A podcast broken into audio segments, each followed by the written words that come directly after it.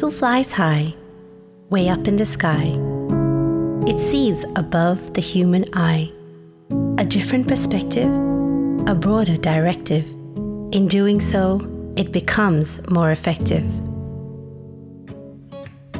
Welcome to The Legal Eagle, a podcast where I examine aspects of the law that I'm passionate about.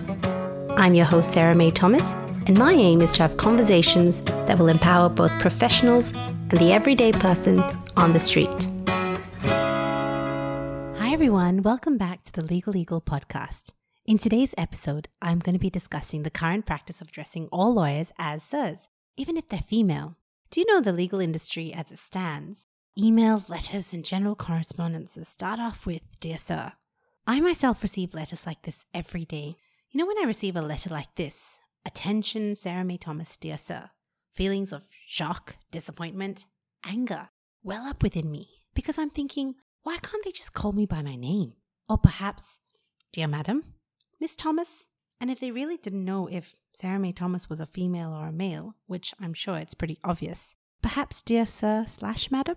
Why am I advocating for a change in the status quo? You know, it was justifiable in the past to use Dear Sirs as law firms were predominantly made up of male lawyers. But today, half the bar is actually women. It's not right to address women as Dear Sir, and a change needs to be made. Do you know major UK firms such as Freshfields and Clifford Chance have actually ditched the old salutation in favor of gender specific ones so that they can promote gender equality? However, naysayers have argued that the crux of any correspondence is the message and not the salutation. They say, well, salutations just serve no meaning and it's kind of a redundant move. And some people tell me, well, it's in my legal precedents, so I'm happy with the way things are. See, I agree that the salutation does not actually change the meaning of the letter, but I still believe that beginning any correspondence with the appropriate salutation sets a respectful tone to the recipient, which is just as important as the message. And more women are encouraged to climb up the higher echelons of company leadership. Shouldn't old traditions be written off so as to align with the changing times? We should not be afraid of stepping out of our comfort zone, changing our precedences, talking about it at workplaces, not just copying and pasting. Not to mention the unconscious bias that women are met with when they are dressed as sirs. If we are met with opposition when we make suggestions on gender appropriate salutations, then what hope do we have for substantive gender issues within the gender equality dialogue? With that, let's invite our special guest for today's episode, founder of Legalite, Marianne Marchesi. Hi, Marianne. Welcome to the show. Hi, Sarah May. Thank you for having me. Oh, it's great. And how have you been in, in Melbourne during this period? Is everything okay with COVID there? Yeah, we're, we're in lockdown at the moment but it seems the numbers seem to be going down. And we we did it for nine months last year, so yeah. we've had good practice. It's okay. Yeah, hopefully we can um, get out after the the next seven days left of lockdown. Yeah. And um, Marianne, we've been doing this podcast episode about, you know, the whole thing about not addressing women as uh, sir in, in, legal correspondence. Could you tell mm. us a bit about maybe firstly about yourself the work that you yeah. do and then how you got into to the space of, of addressing this topic of Dear Sirs.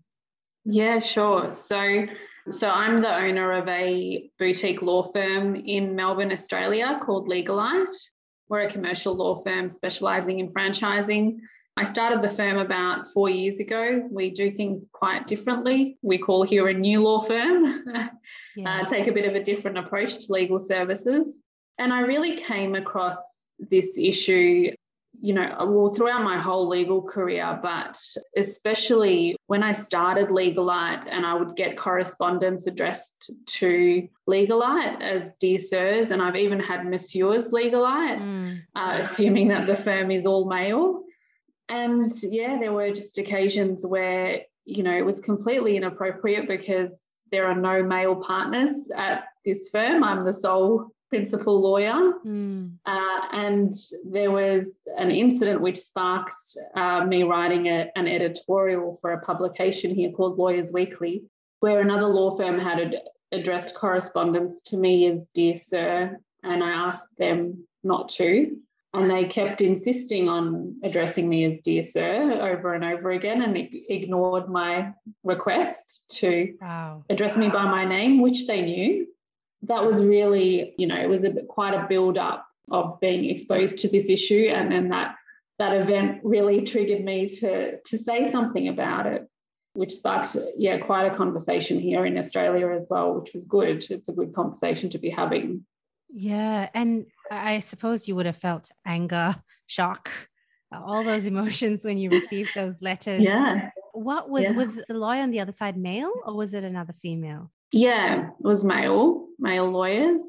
Yeah, I haven't, I don't think I've really ever had it from a female practitioner. usually they are males.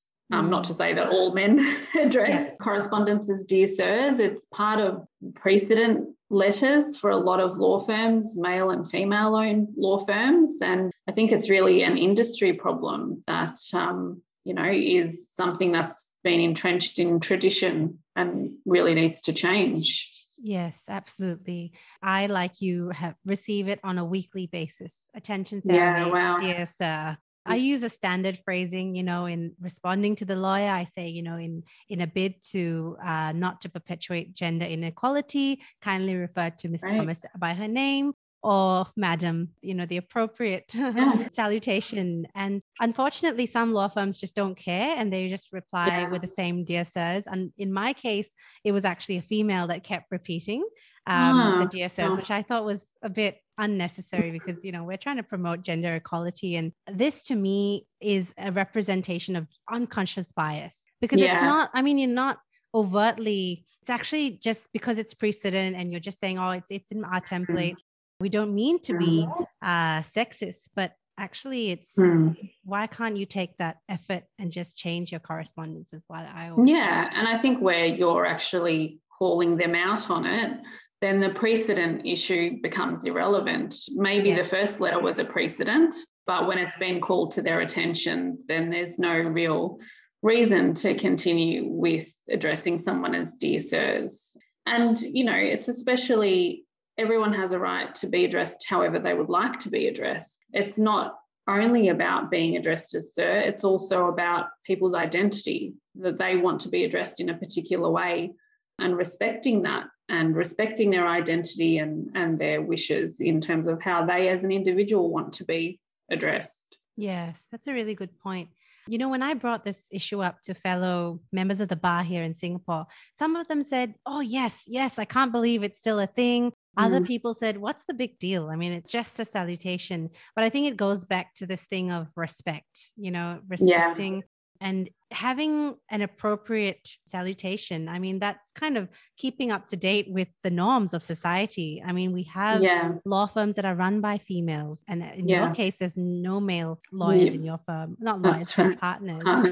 so yeah it just doesn't make sense to keep perpetuating this issue do you find no. that the courts do the same thing in australia where they refer to? Yeah, there are some courts and tribunals that still use the dear sirs okay. practice, but they are starting to catch up a bit more. It's very much, yeah, it is very much such an archaic traditional practice within the legal industry. And it's not an issue that you see really in other industries. When I um, wrote the article, I had people from other industries and jobs that were just absolutely amazed that this was a thing that it happened. Same with me. Yeah. Yeah, absolutely. So I think as you said, it's it's about the legal industry coming into the 21st century as well. And, you know, I, I've had similar to you, people say, what's the big deal? To me, you know, if we can't even achieve that basic level of courtesy, then we've got no hope when it comes to things like gender equality. Yes. If we have to fight so hard for courtesy, you know, it just makes all the other things, sexual harassment, equal pay, you know, treating women with the respect that they they deserve within the position that they're in. It just makes all of that really, really difficult. As I wrap up today's episode, I'm going to leave you with two questions. Do you think we should adopt gender neutral salutations? And are there more ways we can promote workplace equality? We would love to hear from you leave us a note on our Instagram page at Sarah May Thomas LLC. All of this is going to be posted on our Instagram page. We release an episode every first Tuesday of the month. So we'll see you soon. Have a lovely day. Bye.